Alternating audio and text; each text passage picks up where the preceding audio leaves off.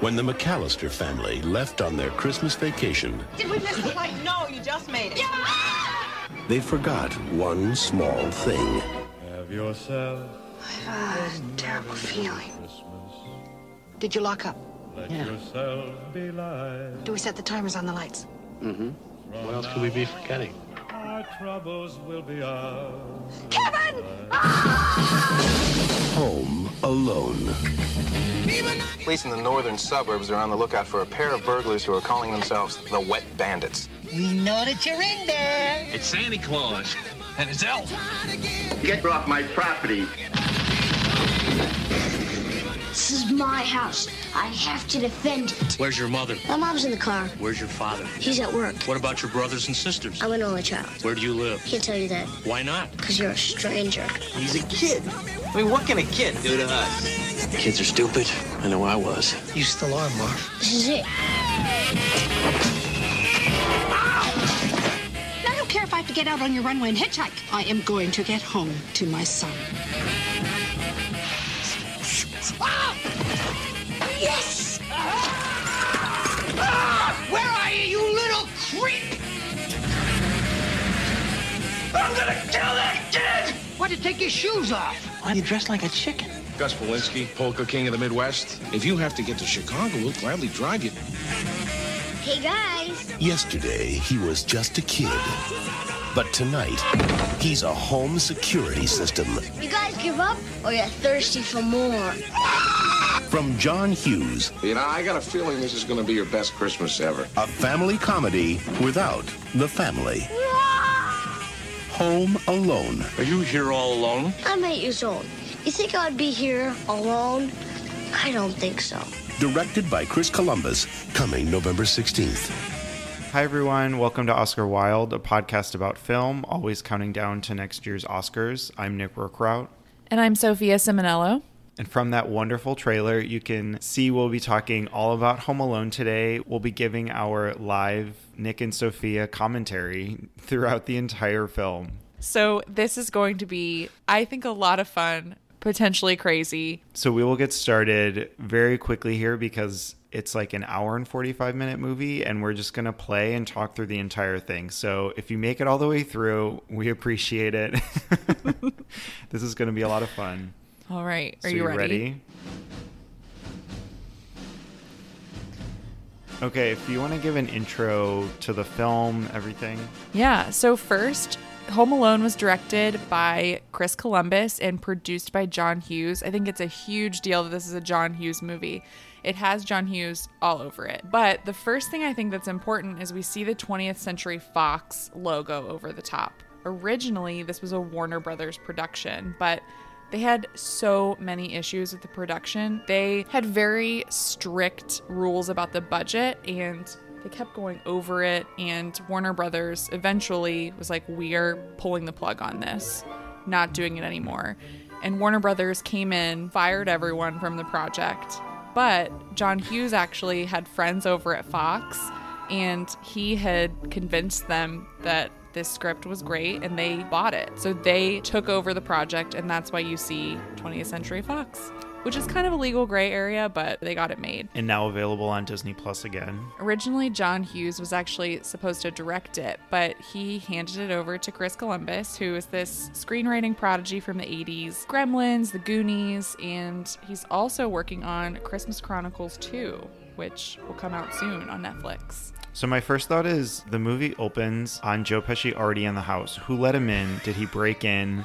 Why is a cop in this house with like 15 people running around? Oh, that's great foreshadowing, Kevin. This scene is just already kicking it off. Kevin's this like cute little kid. Macaulay Culkin just runs the show the entire movie. when I watched these first couple scenes, I had no recollection of any of the dialogue. Oh my god, it's so funny. They're just like getting ready for this trip, and I just forgot everything that was happening.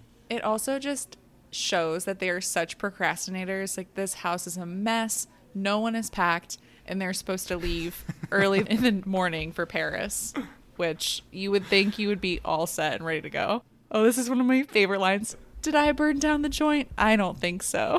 Also, some great foreshadowing. Yeah. Seriously. Catch that line again in the very end. And the house is just so beautiful and Christmassy. We'll talk about the production design too. The house is way further outside of Chicago than I thought. It's yeah. like even outside of Evanston.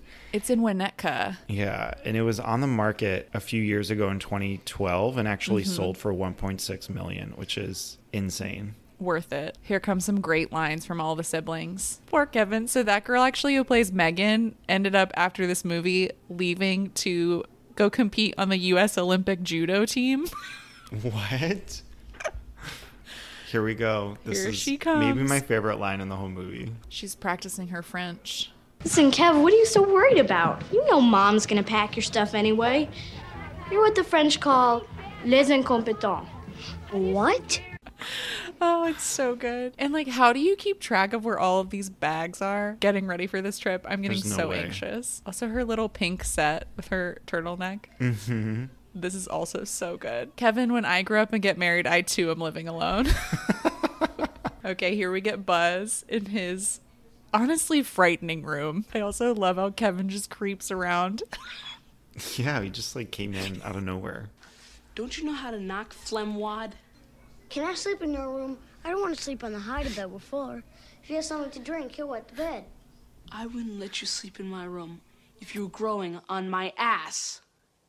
The thing about Macaulay Culkin, too, he really is just the star of this movie. I think he's probably my favorite child actor ever. I'm really hard on mm-hmm. them, which is not fair because they are children, but he is just brilliant. It's fun, too, to note that the concept for this movie originated during Uncle Buck. So when John Hughes was filming Uncle Buck, Macaulay Culkin plays this character who interrogates this would-be babysitter through a letter opening in the door. And that was how John Hughes got the idea for this script, which he wrote in a weekend and sent it to Chris Columbus, which is just wild that you write a script that is this iconic with so many great quotes in just a right. weekend. Yeah, all these ideas, I don't know how they just come together so fluidly in your mind. It's crazy. I mean, so Old Man Marley wasn't in the original script. I forget mm-hmm. who added it, but it added this like very emotional, heartwarming Christmas tone to the movie that mm-hmm. I think really does make it very whole. Right. It's very Dickensian too. The ghost of Marley in Christmas Carol. So a little right. ode to that too. All right, here comes our pizza guy. This poor statue that he crashes into every time. Is it still a running bit in two? I forget. Yes. Like right in the beginning? Okay. And I think they actually break it. Yeah, I think you're Maybe. right. I haven't watched okay. two in a while, but I do love two. Oh, I love this too. There's Kieran Culkin, aka Fuller, and Roman from Succession. Right. Another child actor who made it big. Mm-hmm. This pizza guy, though, he actually got paid more than John Candy, who we'll see later in the movie, because John Candy, of course, friend of John Hughes, he did this movie as kind of a favor and was paid at mm-hmm. scale instead of getting a big salary. So Pizza Guy made more. So what do we think Mr. McAllister Peter does for a living? I have no idea. This is my god, with this salary, he's taking his entire family to Paris. I mean, I feel like he has to be a partner in like one of the big four firms, mm-hmm. like something on the stock exchange, but he would be in New York if he were in that. So I don't know what else. I don't know why every single pizza has olives on it. Poor Kevin. And how do they only order one cheese pizza? Right. It's a house full of children. You'd think there'd be a lot. And who eats their pizza like that? Great Not line. even like being in New York. Fuller, go easy on the Pepsi. So there aren't many product placements here, but Pepsi is a big mm-hmm. one. And it's funny, I started two right after I finished this prepping, and it's Coca Cola in two, not Pepsi. An important switch. So this chair that slams into Fuller was actually made of rubber. So a stunt double didn't do that. Like that was actually Kieran Culkin. And I never noticed that they threw away passports and plane tickets when that oh, happened. Oh yeah. And I'm assuming they were Kevin's. Yeah. It says Kevin if you look closely on the ticket. Oh, okay. I mean, there were multiple passports though, so someone screwed. Like you're doing, you're getting everything for free, and you're gonna be such a jerk to Kevin. he just wanted his cheese pizza. He's also probably disturbed that his family is drinking Pepsi and milk with their pizza. How awful is that? I'm also so happy we have Catherine O'Hara in this movie. Just a delight of a human being. Right. And of course she like gives the pizza guy a nice tip too. She runs everything in that house. You just know it. Mhm. her earrings You and her it, yeah. great jacket. So Macaulay Culkin actually revealed in an interview in 2014 that he still calls her mom, which is really Mhm. It's sweet. adorable. And Chris Columbus really wanted her because he really admired her comedy from Second City TV. And I'm paraphrasing this wonderful tweet that I saw a long time ago from Louis Virtel that is he can't identify and we can't identify with the Home Alone kids because we've never taken Catherine O'Hara for granted.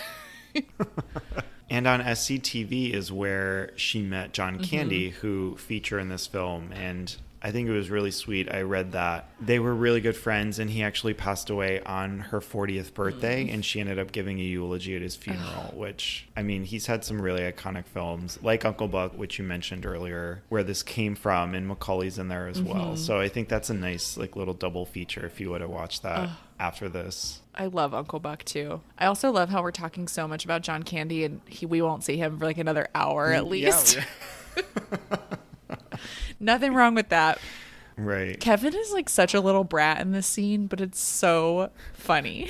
he just like fully plays into his role, which I think is why we love him so much. Also, I get why he doesn't want to sleep up there. There's so much going on. Flags on the ceiling. Like, What is that flag? Is that like a the Illinois flag? I am not sure. Because Pesci had that on his jacket. That could be. I don't know my state flags well enough. Also, how is that attic not like freezing with it snowing outside? Oh, I'm sure it is. And as we can tell, the power's about to go out, which good hmm. luck, everybody. Right. How did Kevin not wake up in the middle of the night like frozen? Also, another way, and we'll talk about this throughout too, of how this movie couldn't happen today because of cell phones or anything, but Mhm. phone lines being out. I was gonna say I would have set an alarm just in case. But Chris does a really good job of explaining and making sure like everything that happens has a Mhm. reason behind it. We'll see a couple later Yeah. on as well. This is also where the music really starts to pop for me. I mean, you get the theme song, which was nominated in the credit scene Mhm. in the beginning, which is one of my favorite of any Christmas movie, really. But It's so good. The score is just incredible and just surprising that John Williams wasn't like the first composer on John or Chris's mind. It was originally Bruce Broughton, but he was unavailable to do the music. And Chris Columbus was joking around with his crew that, like, hey, wouldn't it be great if we could get John Williams? And he loved an early cut, so he signed on. My God, this little troublemaker kid.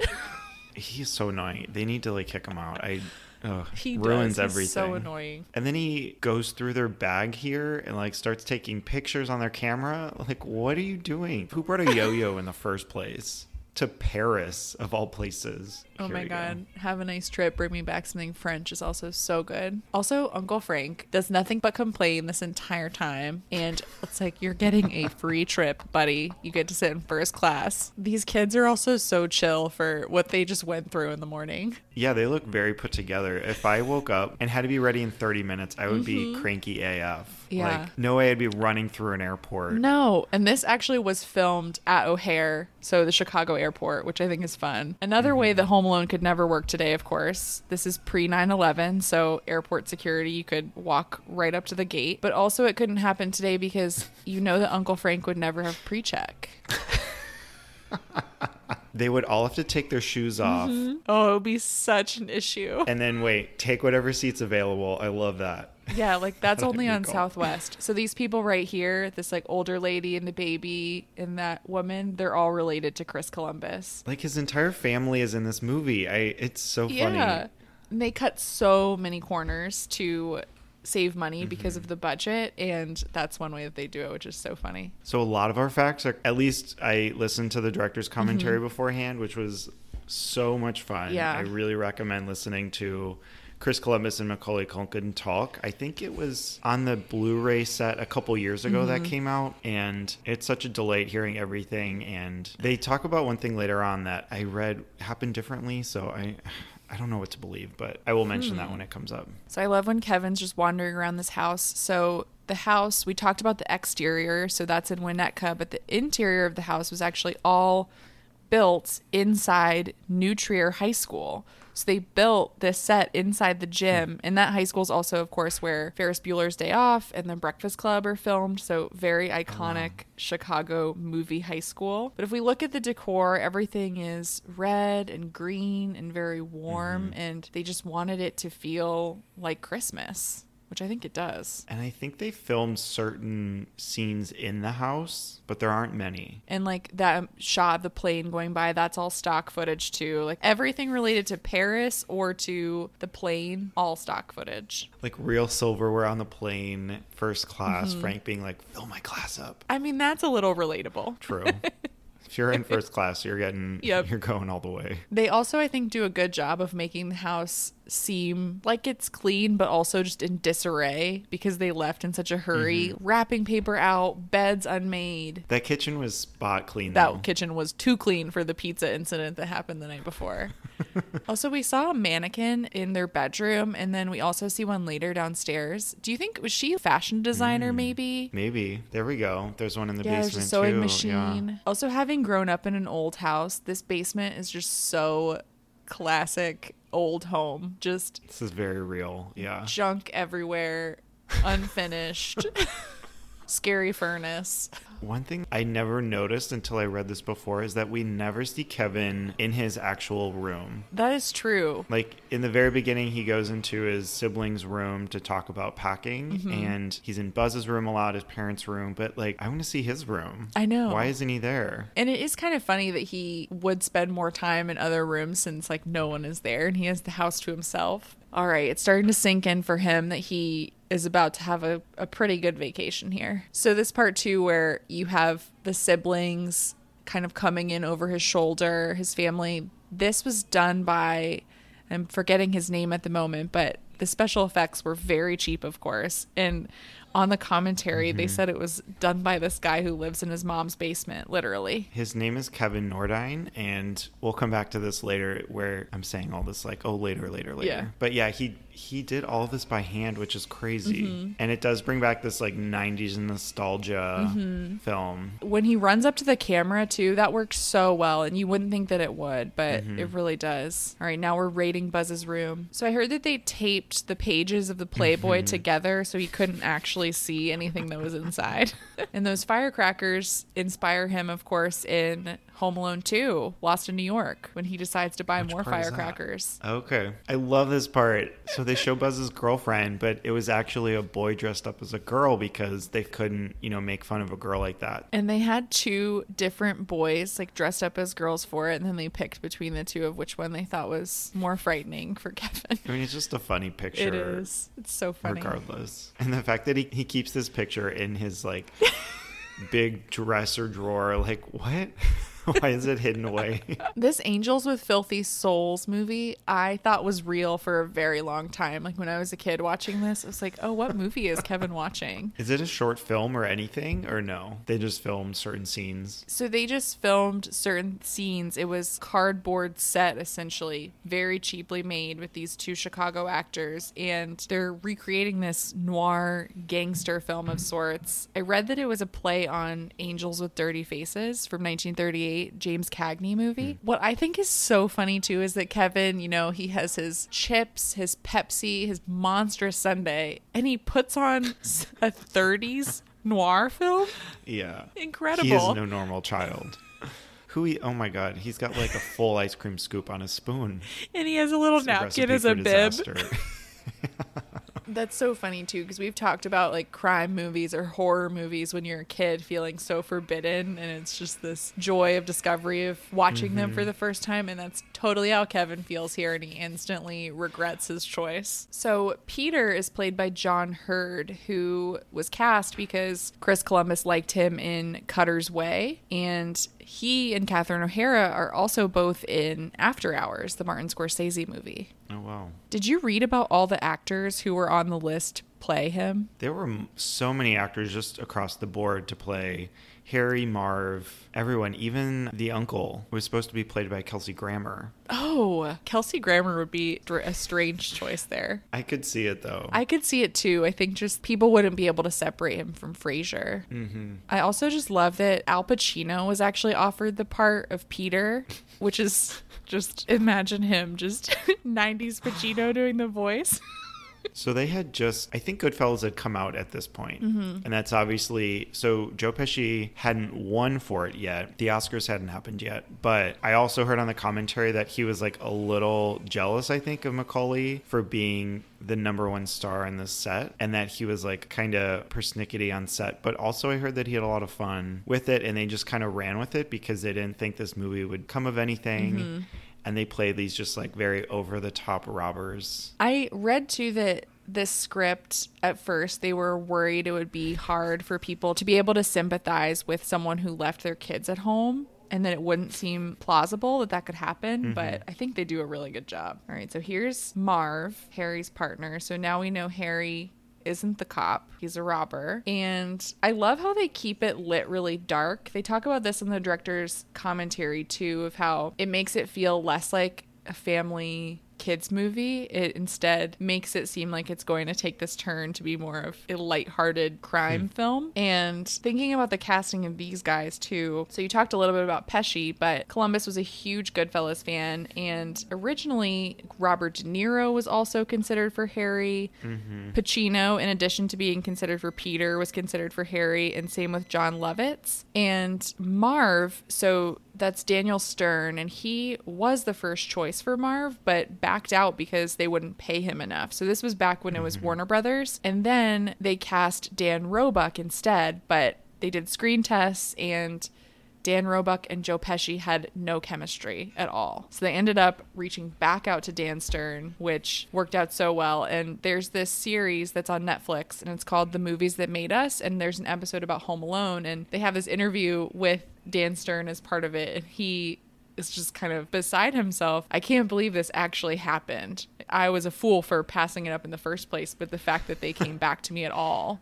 Like I feel so lucky Yeah. that that happened. We haven't really talked about box office for this, but this movie did incredibly well at the box office. It was number 1 for 12 straight weeks, in the top 10 for 26 weeks from November 1990 through June 1991. That time frame is Yeah. crazy long. Right? I mean, to be let alone 12 weeks to be number 1 at the box office in 1990. Mhm. But to go from 1990 into the next summer is just wild. Right, and for a holiday movie too, to go all the way Mhm. like through the spring, and it became the highest-grossing film of '91, and it raked in 285 million dollars domestically. The reason I bring this up too, thinking about Dan Stern, a funny story that I heard was that when he was filming City Slickers, it was when Home Alone was in theaters, and Billy Crystal would come into his trailer ev- like once a week with a Hollywood Reporter and be like, "You're number one again, number one Oh again." wow. So here we go. We made it to Paris. We're still running through the airport. so these scenes were actually shot at Midway Airport, another Chicago one. okay. The idea too of needing to use a payphone and needing to use Leslie's address book to call people is so that's the only thing that dates this movie Like who really. carries this Yeah. huge address book in their purse? My god. This movie also came out the same weekend as Rocky 5, but it opened in fewer theaters, so it created this buzz around it. People were talking about Home Alone, but theaters were selling out, so you had to wait to get in, which is similar to what happened with The Exorcist, interestingly enough. Hmm. And I love that that, you know, Rocky 5 was available everywhere and people were seeing it, but Home Alone wasn't. So you really had to get in line and pounce if you wanted to see it. Oh, the olden days when movie theaters sold out. Like I know, Also, I think Jaws and Psycho were like Mhm. that. Kevin looks into the camera again. I love that too. The DP for this, he talks about how he watched a lot of cartoons to prepare, and Okay. that's something where I really see that coming through. Kevin just running really quickly and then running to look into the camera with this big scream, running away. I like how this cop is wrapping her presents on the job. Is that Right. normal? Like this crisis center. And this is kind of fun. The cop that's on the phone right now, he's eating a donut, Mhm. and they had to be really careful with the edits to make it flow naturally because I Mhm. think he drops the donut. Yep, there it is, right on. It's stuck At one on the point, phone. yeah. And they're like, oh crap, how are we going to get this and not be. There we go, yeah. so funny. Yeah, he was apparently hard to shoot too because in addition to the editing with the donut, he improvised everything. So they Mhm. didn't really know where it was going to go. And another thing, this police station set was also built in the high school. So pretty much everything you see is built at New Trier, Wow. but just seeing that there is really funny. I also love the Hyperon too. Imagine Moira Re- from Schitt's Creek caring about her Oh children this much. There's no way. But she like really starts to turn into a Karen here. Mhm. She's like going nuts in this airport, and we'll see that happen again pretty shortly. Mhm. Wait, and this is Chris's father-in-law, right? Right. Yeah. Apparently, he still has a SAG benefits card. This just seems like pure hell to me, just dealing with all of this in the airport. also, if you look out the window of the airport, I don't even know if this was interior or what, but it looks so Midwestern outside. It does not look like a Parisian international Mm-mm. airport, that's for sure. There's like one plane in the background. so there's two days away is Friday. I'm I'm trying to figure out the timeline of everything Mhm. because we can kind of figure it out, but it's like is Friday Christmas? Is that when they get home too? yeah. So they get home on Christmas Day. How do you get a flight home on Christmas Day? I don't I don't get it. Mhm. Anyway, the mom is willing to wait on standby in this Paris airport just like while her family goes and enjoys Paris. That's crazy to me. I know. I mean, yes, she forgot her child at home, but I know, but the fact that Like- everyone else just gets to leave. they're like, "Okay, bye. We'll see you later." Go on the Eiffel Tower. like Oh, and this is when Kevin starts to become even more of a ham. I just think, and they talk about this in the commentary, if you were watching the dailies of this, I would be just crying, laughing so hard. it'd be so much fun. And I read too, that was Macaulay's idea to keep his hands there and create that iconic scream face shot. Wow. His improving in this film is legendary. It's so good. He's got some great lines and all of them work. Are we going to start talking about the stunt double here? You can't really tell with him here. I wish you could notice more. At least I couldn't. I couldn't either. This one seems okay. Yeah, like that almost seems like him. I was like, that is very dangerous. I know, right? So his stunt double was 30 years old, and there's scenes later where you can really tell the stunt doubles. I also love how Buzz's life savings is like $4. I love Kevin's outdoor attire. Everything matches. Mhm. I love that hat. Harry and Marv, such pests. I always got really sad as a kid watching this because I was like, ugh, robbing someone at Christmas. It's just awful. Breaking Mhm. everything. Not very smart. I think the brilliant part of both Pesci and Stern's comedy is they lean into their characters so hard. Pesci is this, again, brash character like he is in every movie that he's in, pretty much. But he's the one who's more calculated, who's planning everything, and Marv is such an idiot. Like, look at him here in this, like, the goggles. The snorkel The mask. snorkel yeah. mask. I mean, also, didn't they know their neighbors were going to Florida? So why is he calling and saying, "Hey, we're here. Please call us"? Like, doesn't make any sense. Okay, you're the dentist here. Take it away. this ADA approved. It should be on the toothbrush too. How may I help you? Is this toothbrush approved by the American Dental Association? So this scene when Kevin's in the store buying a toothbrush, this was the first scene that he actually filmed. And this cash register is like, how the heck am I supposed to know if this toothbrush is approved or not? Kevin, you just got to use soft bristles. That's all. And they're so serious. This man, I, I don't know. I also just do have an issue with Marley. Like, how would Kevin not be terrified? He just comes up and slams his bloody hand on the glass. Yeah, those boots are terrifying. So just make a note that his hand is are wrapped in some kind of heavy gauze with a blood stain running through it. And we'll come back to this. hmm Oh my God, there he goes. And he's like, why didn't you just tell him that it was approved? Yeah, just be like, it's approved. So this pharmacy, Hubbard Woods, is now a Graeter's ice cream in Illinois. Oh, that's cool. For our Ohio listeners and or ice cream fans out there. so the ice that he runs over is actually made of frozen coils of glycol. Oh. So it was not cold enough for all the snow. They actually started shooting on Mhm. Valentine's Day in 1990, which is when this was filmed. But so you could get a cold February, Mhm. but they did not. But so. yeah, apparently it was too warm and like the snow started melting, so they were like Mhm. rushing to get everything filmed. I mean, it looks pretty real. Yeah, it does. I love just how when Kevin realizes he's taking the toothbrush because he was scared when he's walking home here, he's just like, I'm a criminal. Also, why did he need a toothbrush? That's the one thing he needed from the store. Yeah, I don't, I don't. And you saw his sibling put a toothbrush into his pocket earlier, not even into his suitcase when they were packing. So they got some weird toothbrush thing going on in They the house. I really do. Also, did you notice in the previous scene with Harry and Marv that Harry had a wedding ring on? No. Yeah, he was wearing a wedding ring, and I wonder if he stole it. Hmm. Like if someone left it behind. Oh, maybe. You know, like in Rear Window, Grace Kelly tells us that you never leave your wedding ring behind, but maybe this guy did. Or Harry's married. Either way, it's kind of frightening. Another really impressive shot coming up. Oh my god, I love this. So they they almost hit Kevin here, but it was actually filmed in reverse and it was like super tricky to film trying to get Kevin walking backwards with a good enough cadence that, you know, they could play it in reverse and it looked believable. That would be hard. and I like how the van is okay plumbing. hmm All right, Kevin's putting it all together here. Just walking in the middle of the road. Yeah, those sidewalks are nicely plowed. Yeah. It's so funny how he just does that model turn, look over his shoulder. Also, they're so creepy. How do they think that they're being This is even somewhat yeah. normal here? They're the only car in the street, let alone 10 feet behind him. Starts his little And they're jog. like, why is he running? Why would he run? Because you're following him. God, I'd be freaked out too. I know, I'd be sprinting away. We'll have more notes on this church coming up. I always love how Kevin like hides in plain sight kind of in the nativity. He's so such a crafty little thing. This is just But practice how did they not see him go into the nativity? he like ran straight for it. And they like slow down to look at it and still can't see him. They were really operating at a deficit from the beginning with this kid. He's, he knows what he has to do. The house looks so beautiful, all lit up like beautiful, that. yeah. Ugh, I love the shot.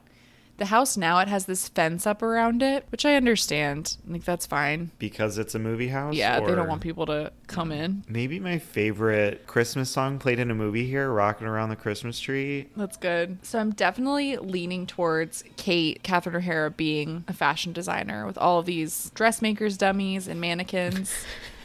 but that one with the guitar kind of looks like Aunt Leslie with the wig. And Macaulay Culkin was actually supposed to be playing the piano here, and he actually took lessons, and it just like wasn't working Mm. out. So they reframed the scene, and it plays so well. We saw the Michael Jordan cutout from Buzz's room. There he is again. Oh, so cute. Another stock photo of Paris. This is so nice. Just with It's a Wonderful Life in French.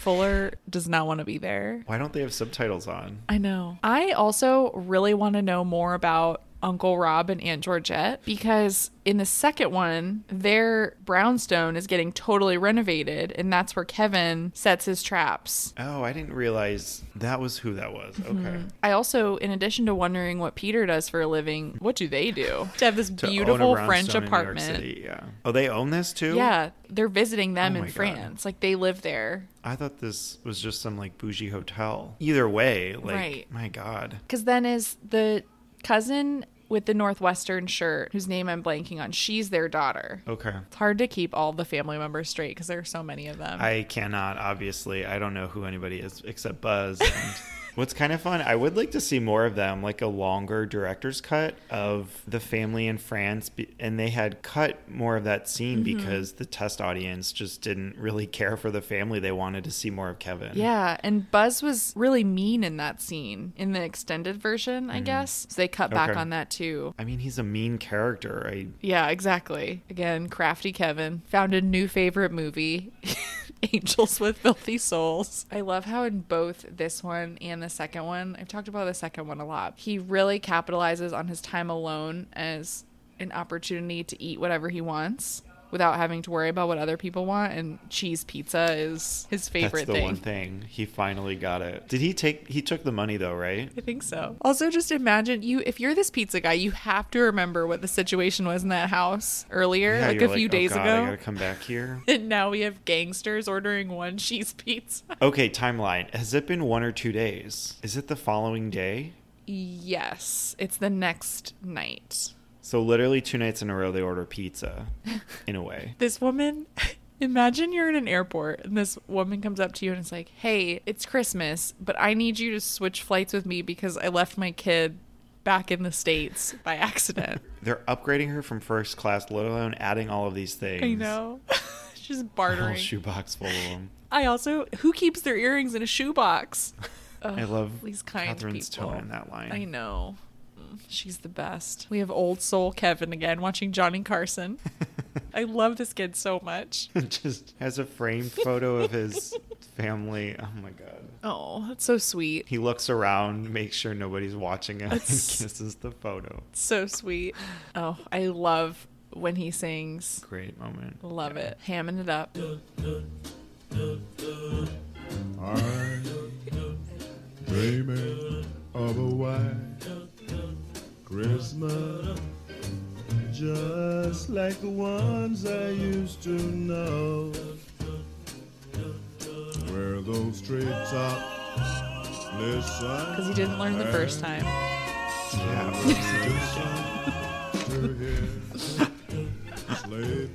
I don't think I understood what this meant when I like saw this movie years and years ago. I was like, why is he screaming?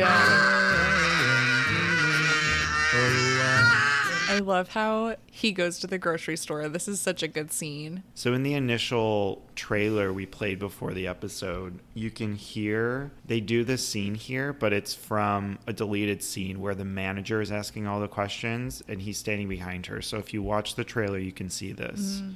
And there's also another deleted scene where they intro the Wet Bandits via a news segment, and that doesn't actually happen in the movie. It's interesting when directors choose to do that. This cashier is so rude. I love learning too that he ad libbed quite a bit of this. hmm She just kept asking question after question, Mhm. and he was on his game. When he says, because you're a stranger, that was the really good improv line. She's like, okay, that was really good. She's like, away. fine. I want to know how he did this. I rewound this so many times. I was trying to see if, you know, it was just he let his hands go or what happened, but that backdrop is so perfectly done. It's so good. And his face is like, are you kidding me? Who among us, right? I mean, Me too, you know, heading home on the subway Yep. and a bag breaks and I have to carry everything home. My God. It's the worst. I heard too it was like some type of string pull was how they pulled it off, like that I took the bottom of the bag out. Yeah. I think with his left hand, you can kind of tell, but it's really tough. Mhm. I gave up. These robbers really are relentless. They really want to get in that house, which I understand why, I guess. So now this is Christmas Eve, right? Yes. This is Christmas is the night they rob the house. So Mhm. this is Christmas Eve, which I'm surprised they. I guess they just like don't make more apparent.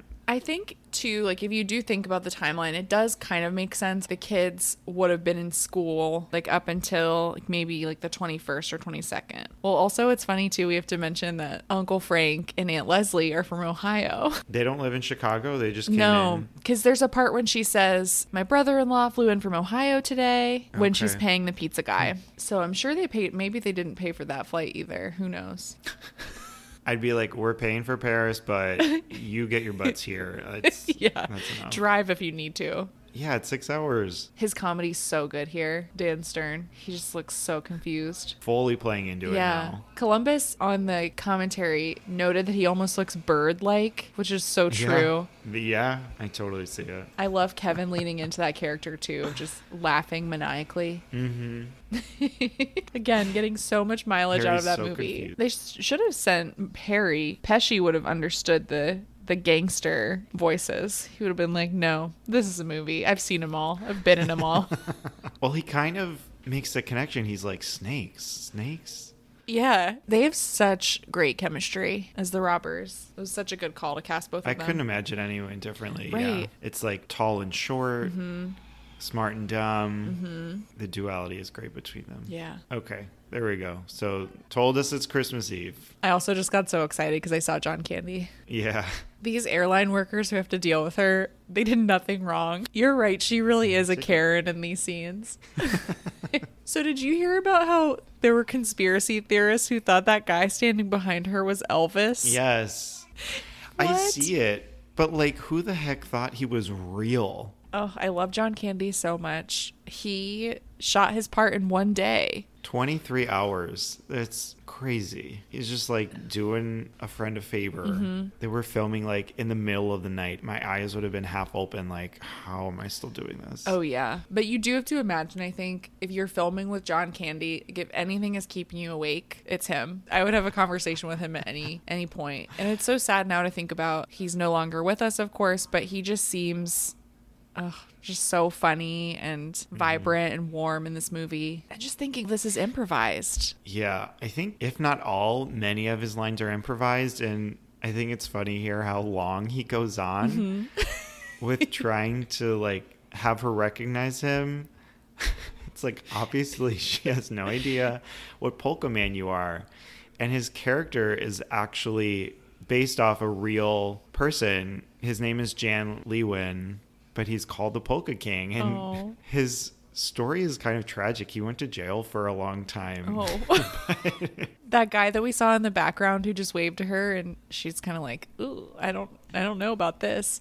Um, he was actually John Hughes's driver and mm, okay. a member of Teamsters and he gave Macaulay Culkin a little Teamsters jacket when filming Aww. was done. This is also just such a Midwestern interaction. Just telling a stranger yeah. life story and saying, "Oh, we're heading that way. We'll take you to. Come along." And we see later that they're in like a budget car rental van, and that's how they drive from Scranton, PA to Chicago, which is through Ohio. So that's like, I don't know, like an eight plus hour oh, drive oh, yeah. in the back of a rental van. Right. My God. Oh yeah, when she's sitting in the back, we'll get there eventually. As someone who gets motion sickness very easily, no thank you. I love how Kevin just cuts down a tree and starts decorating it. He is really relatable to me he loves Christmas so much. And I think Chris Columbus, he really loved Christmas. He was really, really excited to make this movie that was a family comedy, but that was also ultimately this heartwarming story about family at mm-hmm. Christmas. And I think he he balances both of those things so well. And I think a lot of that too is, of course, John Hughes's writing. So Chris Columbus, he'd been wanting to make a Christmas movie for a while, and he was supposed to direct Christmas Vacation, like the Christmas mm-hmm. Vacation, mm-hmm. which I love. But Chevy Chase, notorious jerk. Oh my God. They did not click at all, and he thought he was too inexperienced to direct it. So wow. he left the project. And I heard too that because Chris Columbus was so good with the kids on the set of Home Alone, he got Harry Potter. Okay. Probably another big movie that he's really known for, at least in like the modern generation. Mm-hmm. Oh my God. That's so good. You can also just tell that they're really good friends. If they were strangers, like having this guy ad lib the whole time, uh-huh. I, if I was Catherine, be like, what is he doing? Mm-hmm. Screwing me up the whole time. so this elf is actually the DP Julio Macat, his wife. More nepotism. We love it. I think it's funny too how film critics didn't really like this movie at all. Like Siskel and Ebert yeah. didn't like it. Didn't do well with critics, but did so well with audiences. Somebody later on had to come back and apologize. It was John Heard, right? Yes during Home Alone 2, they actually have it taped, but he like apologized about not believing in Home Alone being this hit and just crazy. Yeah. I think I feel like another critic did too.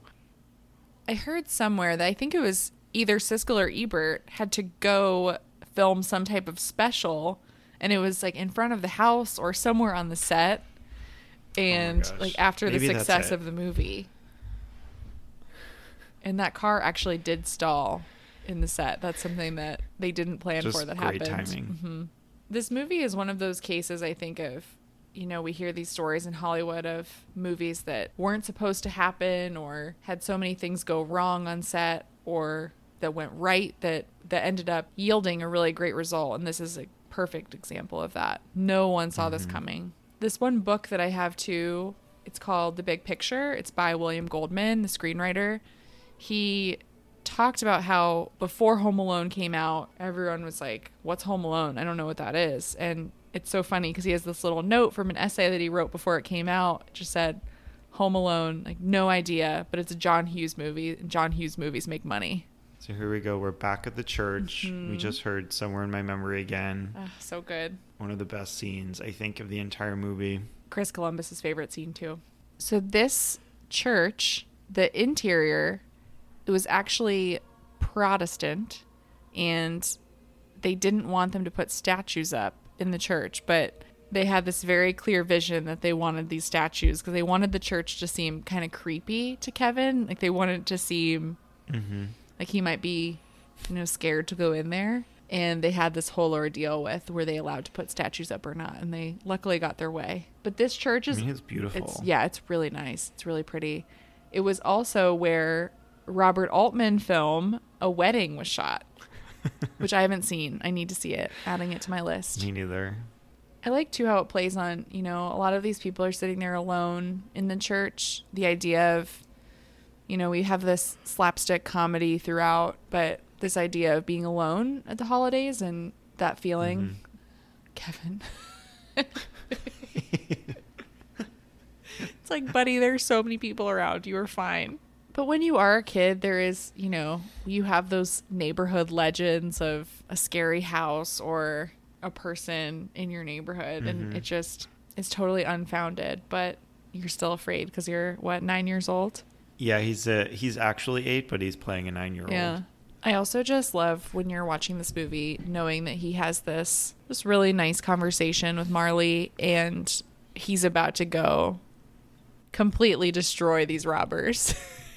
so many good lines and it's Mhm. such a deep conversation they have and kind of adds an element with marley almost looking like a santa claus but they just talk about overcoming their fears and their problems with their family yeah, and I think this is where you learn to similar to like the pigeon lady in the second one that Mhm. we have so many characters and like people in our lives who are completely misunderstood and you can make assumptions about them but it's such a beautiful moment when you actually get to learn more about them and you know hear their struggles and what they're going through. And to be able to have a connection like this with an adult as a child i think is it's a really powerful moment for kevin. One of my favorite lines. Mm.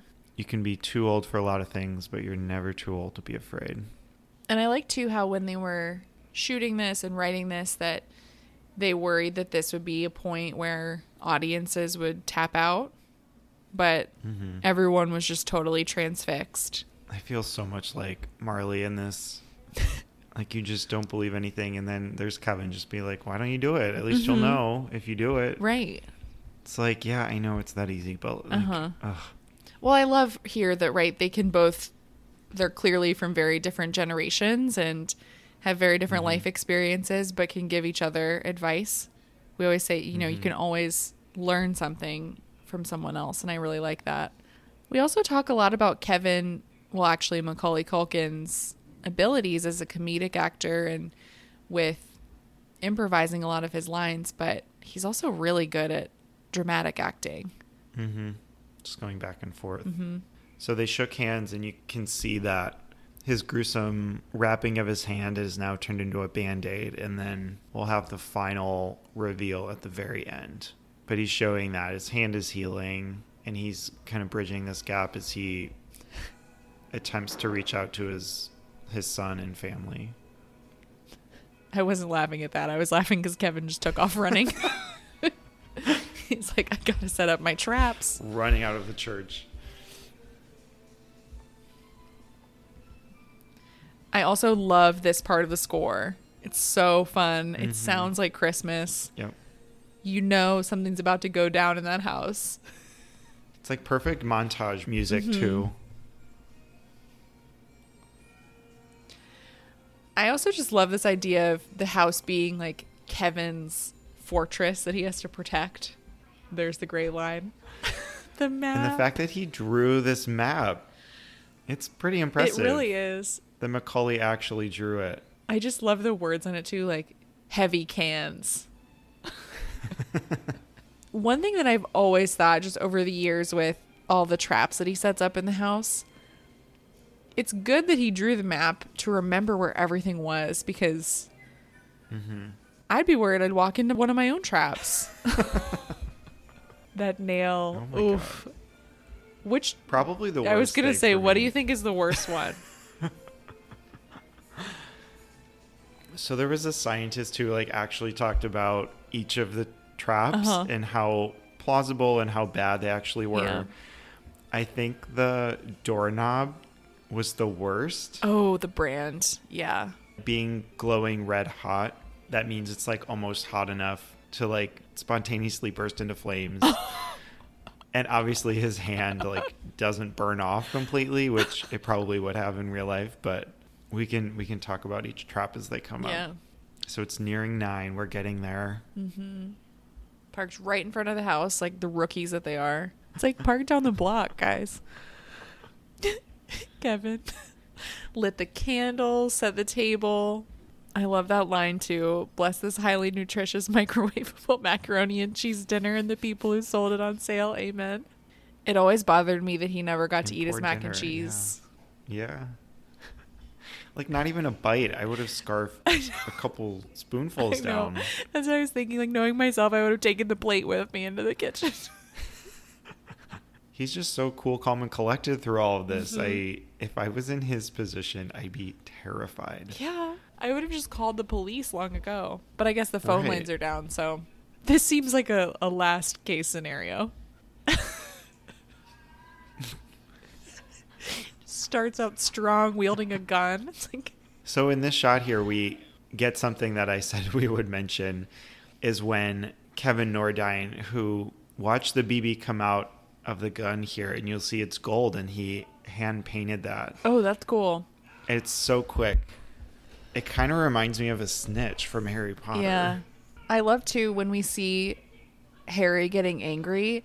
Joe Pesci had a lot of problems with the script because there wasn't any swearing and he was used to the Scorsese script, so he kind of invented his own language to keep himself from swearing on the set. We did get one swear word earlier from Marv when he drops his shoe in the kitchen through the little Doggy door. yeah. Also, that would hurt so badly. I think from there, I I- just go home. I just Both of their backs are I'm so broken already. Like there's no way they're getting in this house. I love learning too about just all of the sound effects and the editing of like getting that crowbar to fall just right and what sound that would make. Mhm. Things that just happen so fluidly, you Mhm. don't think about how any of that happens. Yeah. And I'm sure it would be really hard to do. I've rewatched this movie so many times and I still laugh at all of these little tricks.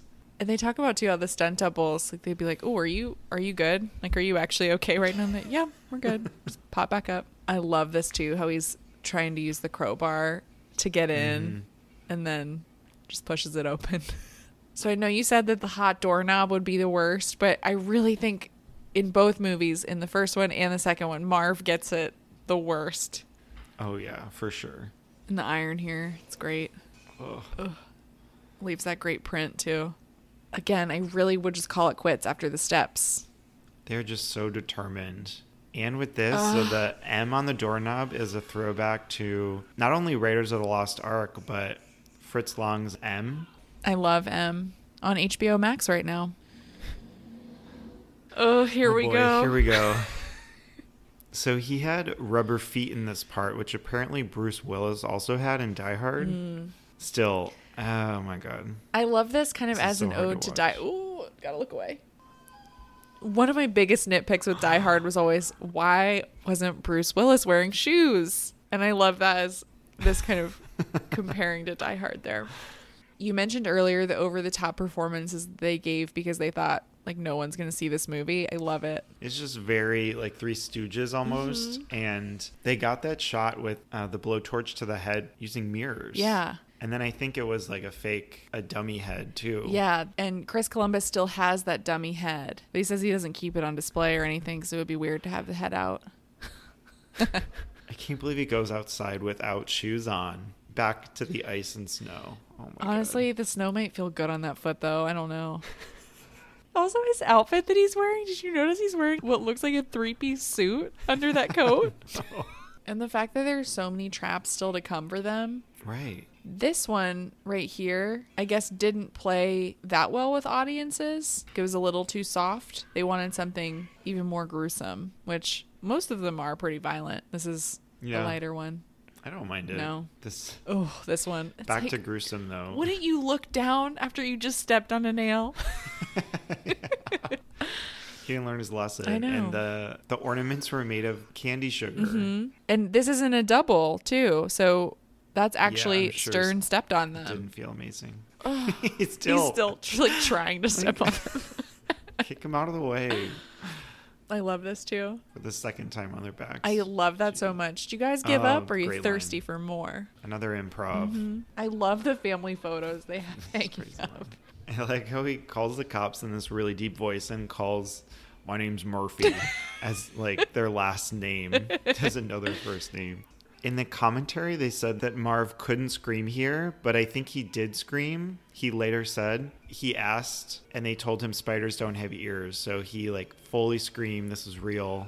Oh my god. Still, I I'm sure I would do the same. Yeah. I couldn't imagine having that on my Ugh. face. Yeah, and he wanted to film that. Like he wanted it on his face, which was just like, ooh, commitment to the bit, I guess. But I no mean, thanks. yeah, a fake just wouldn't have. It would have taken me. Yeah, it wouldn't. entirely. It wouldn't have looked right. Oh, this is so good too. The idea that that spider has just been loose in the house for a few days now. I can't. it's scarier than any loving it, robber. All right, here's the I- stunt double. Here we go. That still looks like him. My Look God. there, though. What a good job. Bowl kind of the haircut, that haircut. does it. Most of them are pretty good though. The ones that are noticeable also, it's not a criticism, it's more of just a funny observation that I really didn't notice until the director's commentary. I feel like this part would also be the worst. So how is he grabbing onto that rope with a burned hand? Oh my goodness. Yeah, recalls my viewing of Frozen from 2010 when they climb on the wire. I love his line readings are just so good. Oh god. Third time. Okay, now do you see Harry's outfit? Yeah. I guess they're going to look good doing whatever robbing they're up to. Mhm. So was his plan here to have him follow them in the basement and lock them in? I'm not sure what his plan was here. Like, how did he not think that they'd go would in go in upstairs. I don't know. Yeah, I'm sure he thought that they would follow him. So this was actually filmed also at New Trier High School in the pool. Which I don't get at all. It just it looks so well it done. It does. It's really like, how cool. is that a pool? It's really good. So I think it was the first thing that Macaulay said on the commentary was how Joe Pesci they don't actually show it. They cut before he does it, but he actually bit Macaulay's finger and he still has a scar from oh it. Oh my god. is- yeah. Imagine being 8 years old and this guy biting your finger. Right. Wait, another good shot. Oh, I missed it. Um The stunt double Oh, there. the stunt double for Marley. Yeah, he's like this kid he's like dressed in 14. a beard. It's so misplaced. That's really funny. I love this shot too of Kevin looking out the window. That's so funny. It would have been so fun to see this like back when it came out in theaters. Mhm. I can't even count how many times I've seen it. Thinking about it now. Especially with my like mindset of going to a movie and like critics panned it, but audiences loved it. Uh-huh. That is like the most skeptical kind of movie for me. Mhm. And I would have gone in and just been like, "Oh my god, I love this so Me much." too. Oh, yeah, I love this part. So all of those traps and the one that contorts Harry's face is the shovel to the face. That's it. Nothing else. None of the falls, none of the blowtorch. Like it's the shovel that makes him look like he got beat up by a bunch of people. I love too how just, you know, we have this crazy violent sequence that we have, right, with the robbers coming in and then now we're back to Kevin's loneliness on Christmas Eve without his family. Mm-hmm. So these scenes were filmed now with John Candy and Catherine O'Hara. Hopefully not in the back of a van, but from like 4 to 5 a.m. Speaking of night owls, too, I learned that John Hughes was a big night owl and got his best work done between like 9 p.m. and 5 a.m. I mean, that makes sense now. I, I couldn't Could never, could never do it. But whatever works for him, I mean, it worked. And it's just wild, too, that it came together that they got this incredible cast. You have a John Hughes script. They found a director. Chris Columbus ended up being the perfect director. They had this incredible partnership. And the thing, too, is like Chris Columbus had directed Adventures in Babysitting and Heartbreak Hotel, which was a total bomb and most of the crew was from Heartbreak Hotel and had Hmm. little experience. Like the DP, Julio Macat, was really nervous to shoot the movie. The editor was like a second editor on Heartbreak Hotel, so Wow. it worked out. The snow here is so beautiful. So I learned that they had this running rule on the set that once they got snow, they were going to drop everything and shoot the last scene of the movie. and sure enough, snow came one day. Wow. They dropped everything and they said, We're shooting this morning. We're shooting the ending. So this actually is real snow. Wonderful score again. Mm-hmm. I want to hire Kevin to clean my house. And to decorate, my God, he put everything up, put everything back. I'm sure Buzz's room is still a mess, but Well, we'll get there. like totally packed with everything. Yeah, he that we can probably just shoved everything in Buzz's Yeah. There was also originally supposed to be a scene with Catherine O'Hara saying goodbye to John Candy, but they cut it. I just want to see a movie of all of John Candy's footage. Mhm. Mom is on her stocking. so funny. He's such a good little actor. He gets this face so right. He's kind of playing coy, like Mhm. giving this face, yeah, you left me alone Right. on Christmas. Like, I'm mad you did this to me, which he should be mad. and she's like, oh my God, I lost him. Mhm. That's it. She has to just be so relieved too that like he's okay. Not only is he okay, he decorated Mhm. for Christmas. And then they just all magically get home. Their face. so it's Friday. Their flight home was this morning, and it's 9 a.m. Paris is It's- ahead. It's close. So that works. I think it could work. Yeah. Paris is like six hours ahead. Of me. Yeah, maybe? and they're central time, so that gives them an extra hour. Okay, that's true. How would you feel though if your family like got in and got to spend all that time in Paris and you had this you had to ride with the Polka King Kenosha kickers? So the movie's supposed to end here on kind of like a freeze frame on Kevin, like, oh, just hung around. But once they added Marley into this, I think this just rounds everything out really nicely. yeah, I love this part. And find that gold crown on the floor. Do people get gold crowns anymore? Dentist question. Yeah. Yeah. Gold is the best, like, restorative material. Hmm. It lasts the longest for sure. The more you know. Yeah. oh, I love this. Always gets me. So now, final time, we see his hand is fully Mhm. healed. Oh, Its old wounds can heal. I love that. He's with his family. It's great. So sweet. All right, here comes the final punch. They talk about it's tough to end on poignancy and then comedy, but I think it's a perfect ending. I love the punch. It's amazing. Yeah. We made it. What a wonderful, We wonderful film. More score. Oh, we love it. It's always just so fun to watch again. I think it's such a rewatchable classic. I have to watch it every every single Christmas, every holiday season. Oh, every time for sure. Ugh. It just it holds up so well. Great performances, and I think the story behind it, all of the fun little tidbits and Mhm. facts, just make it an even better film. I think that added so much this time around. I've seen three, which like is actually kind of funny. It's a totally new cast, but I think some notable faces there. I haven't seen four, and I think there's a fifth. That's just like too much. They need to stop. Isn't Scarlett Johansson in three? yeah, she is. I think she's his older sister. wanna so, say. yeah. Wow, I forgot about that. I'm kind of a purist. I really only rewatch the first two every year, but the Mhm. third one was decent. I mean, I think in comparison to the later ones, which I don't know if even know if I've seen, but it's worth mentioning that Disney Plus is making a Home Alone series. Oh, boy. Which I'm not looking forward to. I don't even know if I'll watch it. I really just think, I mean, Macaulay Culkin is the only Kevin McAllister. Yeah, I'm sure they'll all make appearances, but it's going to depend on the cast, on who's making it. Mhm. We we've talked about reboots enough on here. Yeah. So Home Alone is available on Disney Plus, like we mentioned. So if you do want to stream it, also, I mean, I recommend even just buying it on Blu-ray or DVD so you can get the director's commentary. It's worth it. You'll watch it plenty of times. The 4K Ultra HD version just came out too. I want to say this year or last year, which I do really want. I can't believe this movie's 30 years old. Crazy. Happy anniversary, Home Alone. Just a classic forever and ever. So I think the original release was on November 16th.